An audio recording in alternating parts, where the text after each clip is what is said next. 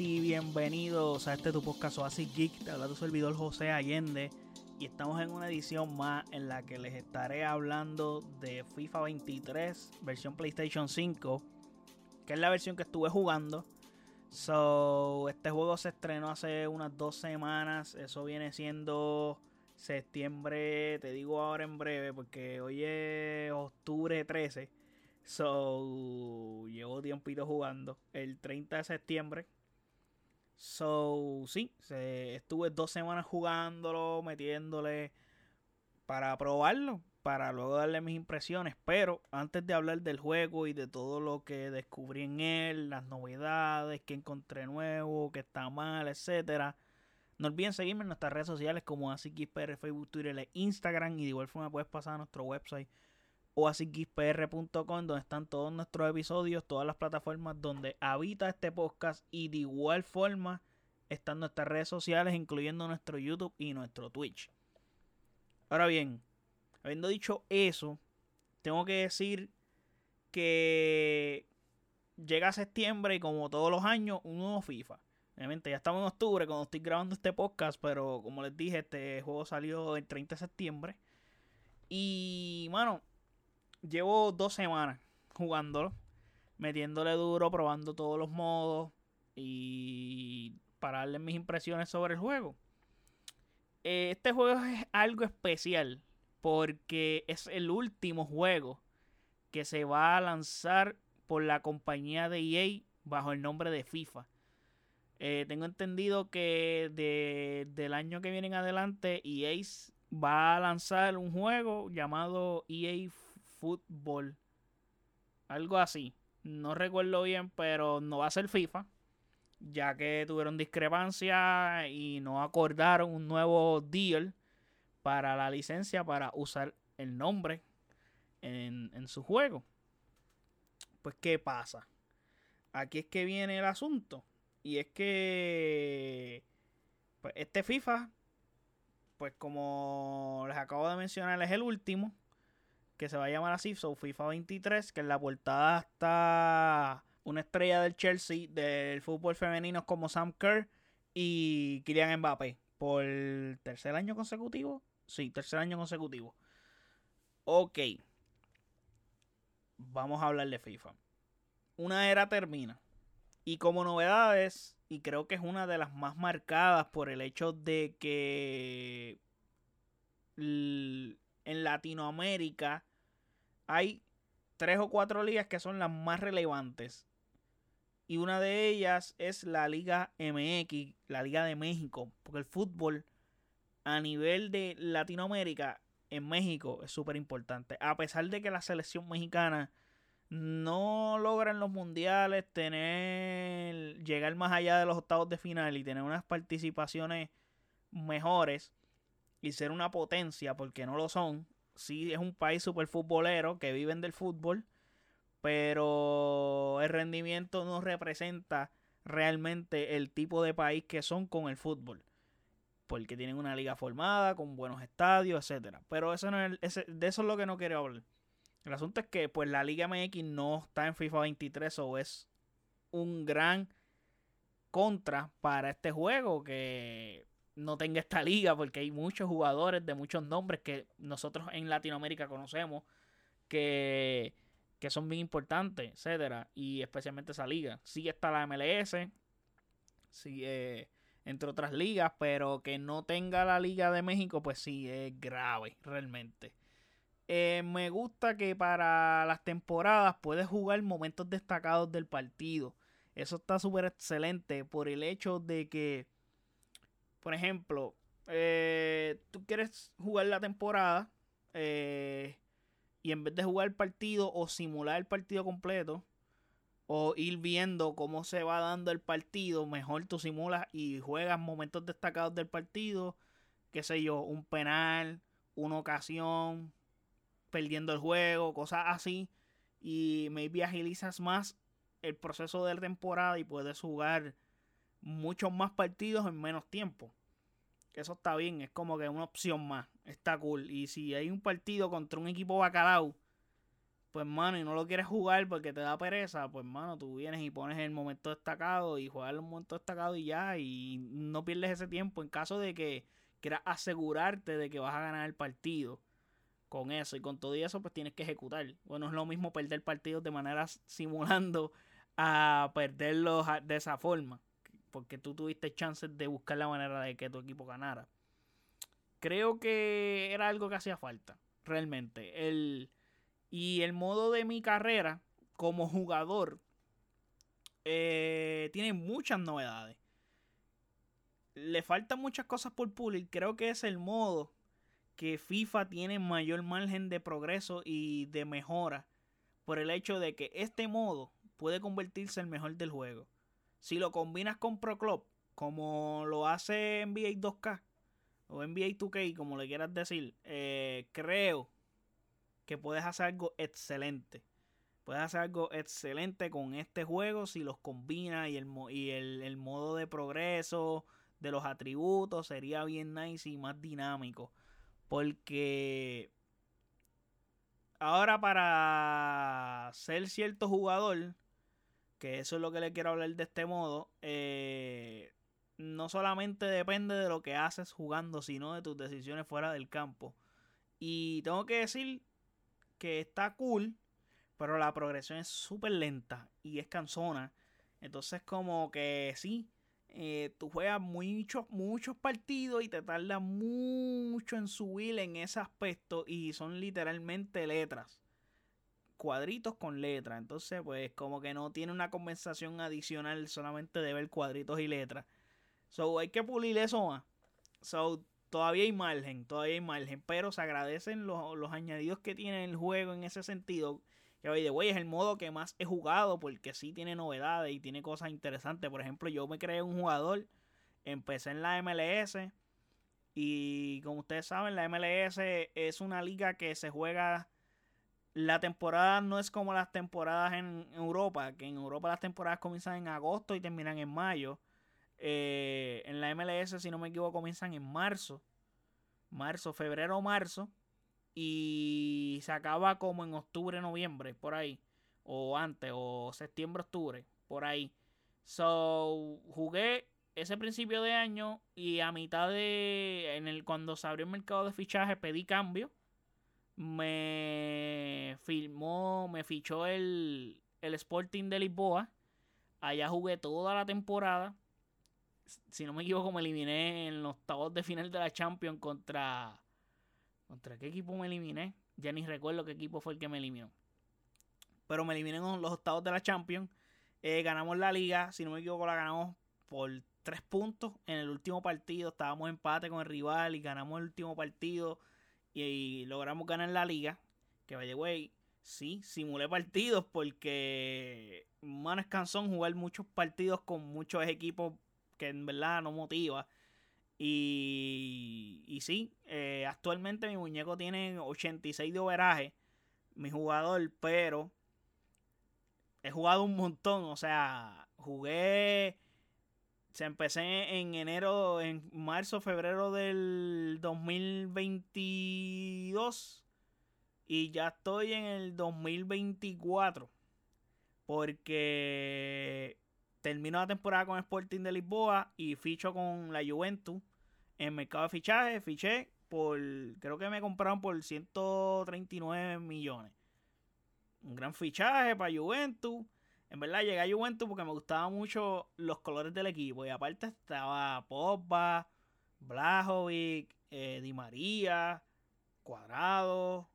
Teníamos un equipo y es un equipo chévere para competir en Italia. Y creo que la pieza de mi jugador encajaba bien porque mi jugador es delantero, pero puede jugar en cualquiera de las tres posiciones de la delantera. Puede jugar como por extremo, como centro delantero. No hay problema. Es súper rápido. Es un jugador que regatea bien y tiene buen tiro de gol. Y pasa bien. Es un buen playmaker. Y, o sea, yo lo he entrenado porque los entrenamientos los he hecho yo para que defienda también y en la presión alta pues sepa cortar balones rápidamente cuando pierde el balón, etcétera. So, me he encargado de, ser un jugador bastante completo. Creo que mi modelo a seguir ha sido Messi en ese sentido. Lo único que defiendo más que Messi. Y no meto goles como Messi, pero mi jugador, es, eh, mi jugador es una mezcla de Cristiano y Messi, por darles un ejemplo. Pero sí, porque lo hice más alto. Eh, eh, so, al ser más alto, pues tengo más probabilidades de opciones de gol. Al, tiros de esa, al jugar en pelota parada, etcétera. Me he enfocado mucho en los tiros libres, en tratar de aprenderlos porque los tiros libres cambiaron, pero eso les voy a hablar más adelante sobre el gameplay. Pero sí, estuve en la Juventus, jugué de agosto a enero. Me fui a la Juventus. Eh, pedí cambio. Eh, fue la primera vez que pedí cambio. Lo pedí porque honestamente no me gustaba. O sea, como no puedo controlar nada aparte de mi jugador, estoy acostumbrado, o sea, no es un modo que acostumbro jugar, el hecho de jugar el modo carrera con jugador, no lo acostumbraba a jugar en FIFA. Eh, pues no sé, como que el, el manager no maneja las cosas bien. Y es como que o juega Blajovic o juego yo. Y no me encanta como que eso. Porque me tienen de centro delantero sí o sí. Entonces como que en la delantera como que puedes usar un poco más la inteligencia. Mi jugador es polifacente y puedes jugar cualquiera de las tres. me puedes poner en banda y dejar Blajovic. O sea, pero nada. No me sentía cómodo, pues va sentado en la banca en los partidos. O sea, no sé, eh, no, no me sentía cómodo. aparte de que me encantaba el uniforme negro, que se veía espectacular, y el uniforme blanco también se ve nice. Pero mi meta como ustedes saben, yo soy fanático del Barcelona. Son mi meta era llegar al Barça. Yo firmé con la Juventus porque no quería mamarme otro año en la Liga de Portugal. Quería jugar en una liga más competitiva. por eso fue que me fui a Italia. Y yo dije, en Italia me voy a quedar hasta que llegue la oferta del Barça. Pedí cambio en ese mercado de, de, invierno y el Barça es el que está interesado en mí me compra. Y super nice, eso sí, llega el Barça y senté a Lewandowski porque estoy de centro delantero. No sé por qué carajo me tienen de centro delantero. Y es porque no sé si es por la cantidad de goles que meto o lo que sea, pero de centro delantero. Pero estoy en el Barça por fin. Y pues nada, llega el Barça, gana la Champions, gana la Liga. Eh, la Copa Rey no la gané, pero gané el doblete. Y jugué la final contra el Paris Saint Germain, la ganamos 4 a 3, porque Paris Saint Germain está duro. Y eso sí, te dan la opción de controlar al equipo en los partidos. So, ya cuando eran partidos así que yo tenía que jugar con equipos fuertes, yo jugaba con el equipo completo, porque yo lo juego en Legendary por el hecho de que pues quiero una mayor dificultad, no quiero como que jugarlo, meter goles fáciles porque no es fondo, es entretenido, so, lo juego en una dificultad más alta para eso. So, el hecho de que cuando juego con equipos así como Real Madrid, el Paris Saint Germain, Manchester City, pues yo juego con el equipo completo porque el hecho de que usar a mi jugador es mucho más complicado porque los NPC no son muy inteligentes, los de mi equipo no son muy inteligentes. Entonces como que el balón no me llega, tengo que bajar mucho a buscar el balón, me quitan muchos puntos por moverme de mi posición, etcétera. En vida real los delanteros van a buscar el balón, entonces a mí me restan puntos porque estoy moviéndome de mi área. So, eso no me encanta. Pero pues parte de como que tienes que aprender a jugar en tu zona. Pero nada. Eh, eso es básicamente sobre el modo carrera. En cuanto a jugador, el modo carrera como manager está cool porque puedes usar, esto es nuevo, puedes usar un manager existente. Empecé uno con Xavi, con el Barça. Eh, pero eso está en pañales. Tienes un par de cositas nuevas, te dan nota por, por los traspasos que hace por ejemplo, yo vendí a Gerard Piqué como en 25 millones y saqué A en la nota de la, venta porque le saqué 10 millones por encima de lo que costaba. Igual que vendí a Jordi Alba, lo vendí en 50 millones y estaba evaluado como en 30 y algo. Lo vendí súper por encima. En cambio, a, a Sergio Busquets lo vendí y me dieron nota de F. ¿Por qué? Porque lo vendí por debajo de lo que yo le podía ver, por debajo del valor del jugador. Y eso lo analizan inclusive cuando vende el jugador, te dicen como que el jugador que debe reemplazarlo de la plantilla que tú tienes, etcétera. O te dan esos elementos, está bien cool, tiene buenas, tiene nuevas cinemáticas, eso está nice, como por ejemplo cuando un jugador se va de tu equipo, una cinemática que yo no esperaba ver, como que no la vi venir, que cuando, por ejemplo, cuando se va Jordi Alba, sale Xavi con Jordi Alba caminando, yéndose de, del Camp Nou. Bueno, el supuesto Camp Nou, porque el Camp Nou no sale, porque no tenemos, eh, o sea, FIFA no tiene la licencia del Barça como tal. El Barça está porque FIFA tiene la licencia de la liga, pero no está el Camp Nou. El asunto es que pues esa cinemática está cool, igual que cuando te fichan, que te, Xavi te da la camiseta, como que mira, toma la camiseta con el número.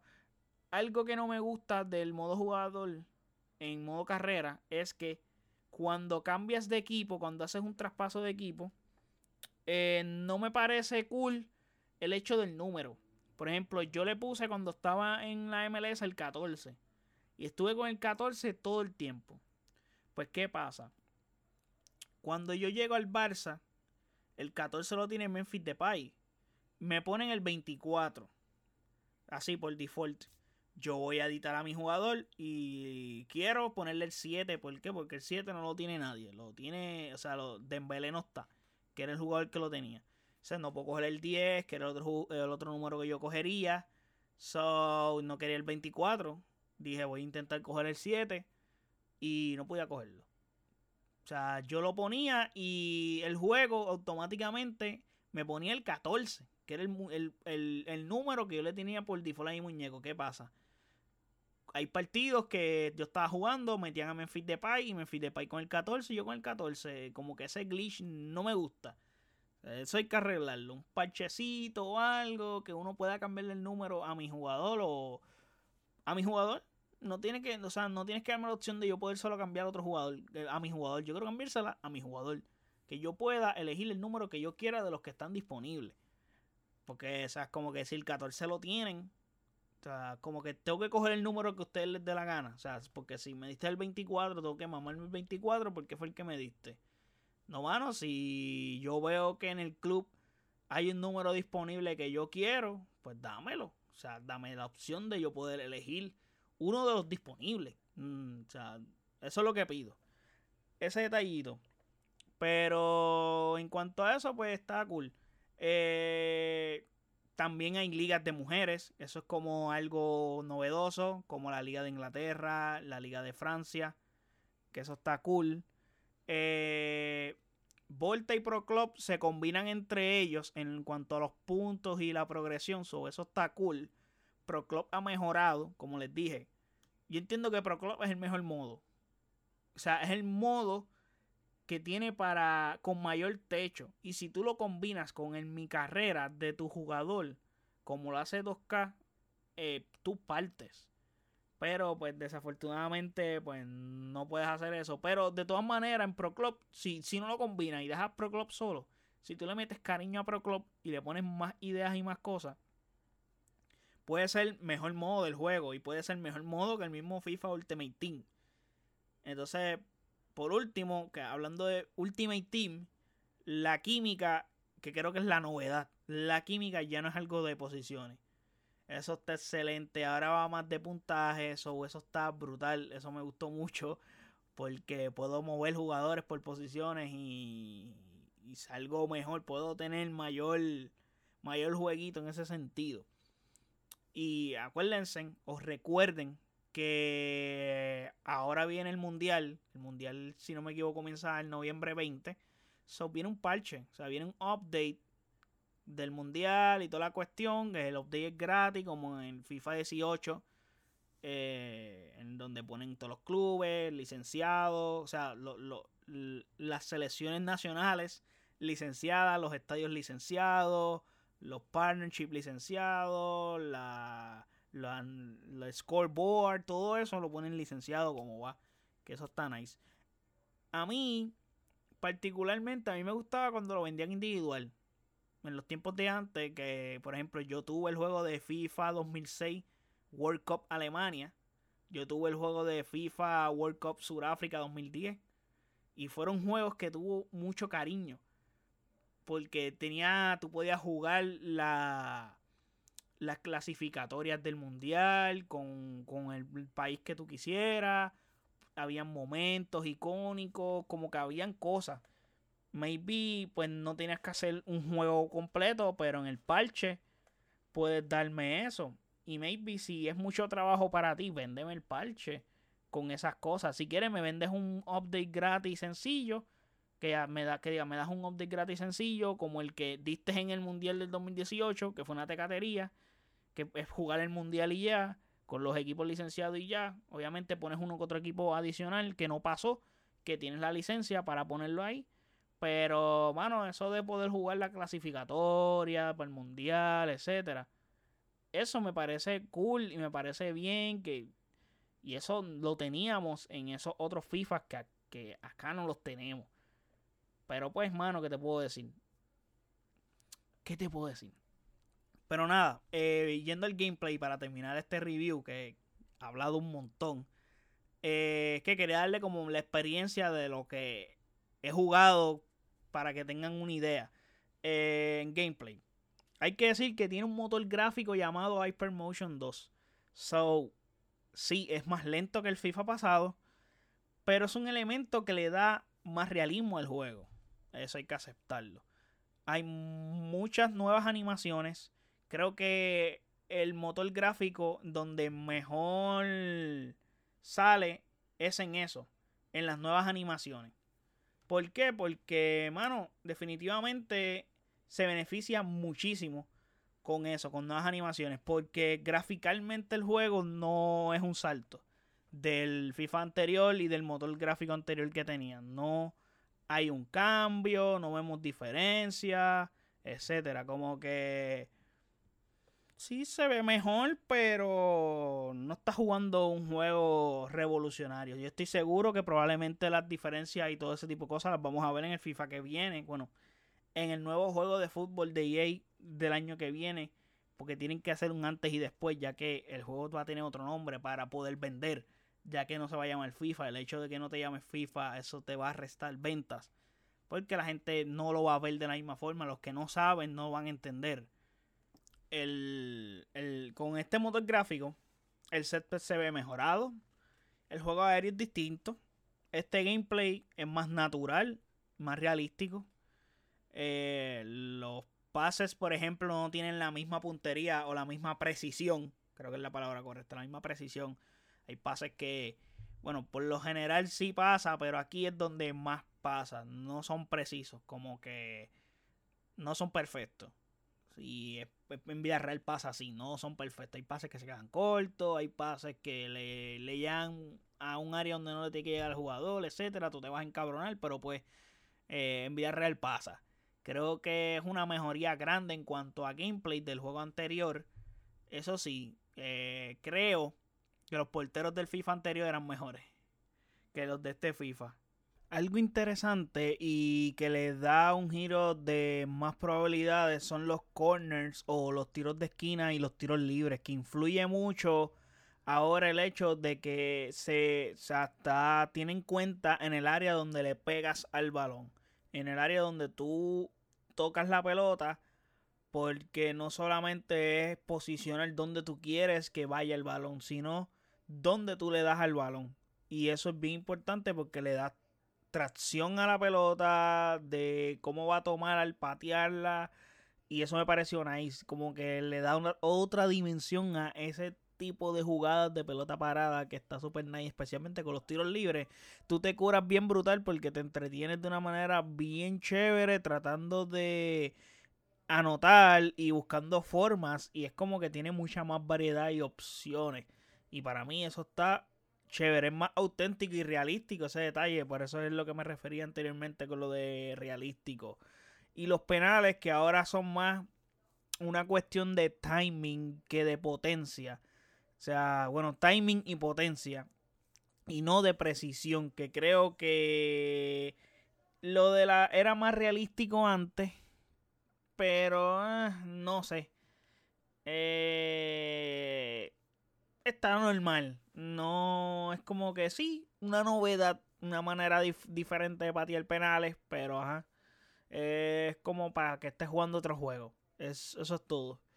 Hay unos tiros que son con mucha fuerza, que vemos que el jugador toma mucho tiempo en patear porque necesita coger como que fuerza, o sea, para generar esa potencia para disparar al arco. y hay que saber apuntar en esos tiros.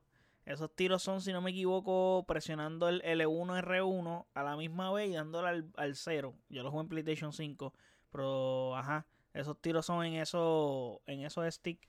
Entonces, mano, como metes goles así es bien satisfactorio porque tú lo que zumba es un rifletazo, todo lo que da un balón súper rápido a portería. Pero, eh, como les digo, el, jugador tarda mucho porque coge como que viaje para patearla. Entonces, por lo general, constantemente te la quitan.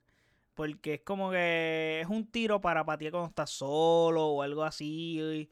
Porque es bien complicado cuando hay una jugada, cuando tienes bien poco margen o bien poco tiempo para patear hacer ese tipo de tiro por esa tipo de característica de que el jugador coge el viaje, entonces no lo hace tan rápido. So hay que saber hacer eso y saber apuntar también porque no la puntería no es igual.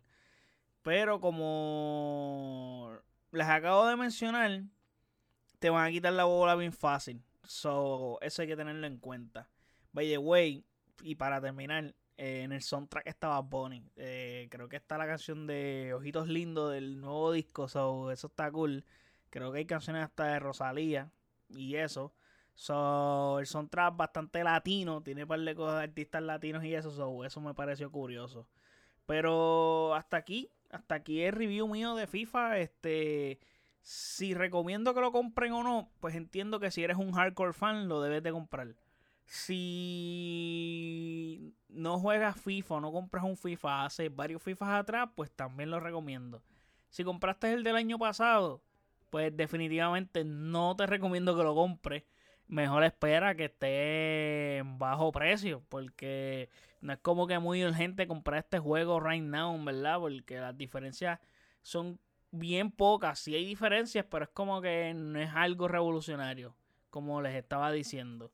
So, en verdad, yo hubiera esperado comprarlo si yo fuera ese tipo de persona. Lo que pasa es que yo, pues, FIFA es uno de los juegos que yo juego bastante y le invierto mucho tiempo.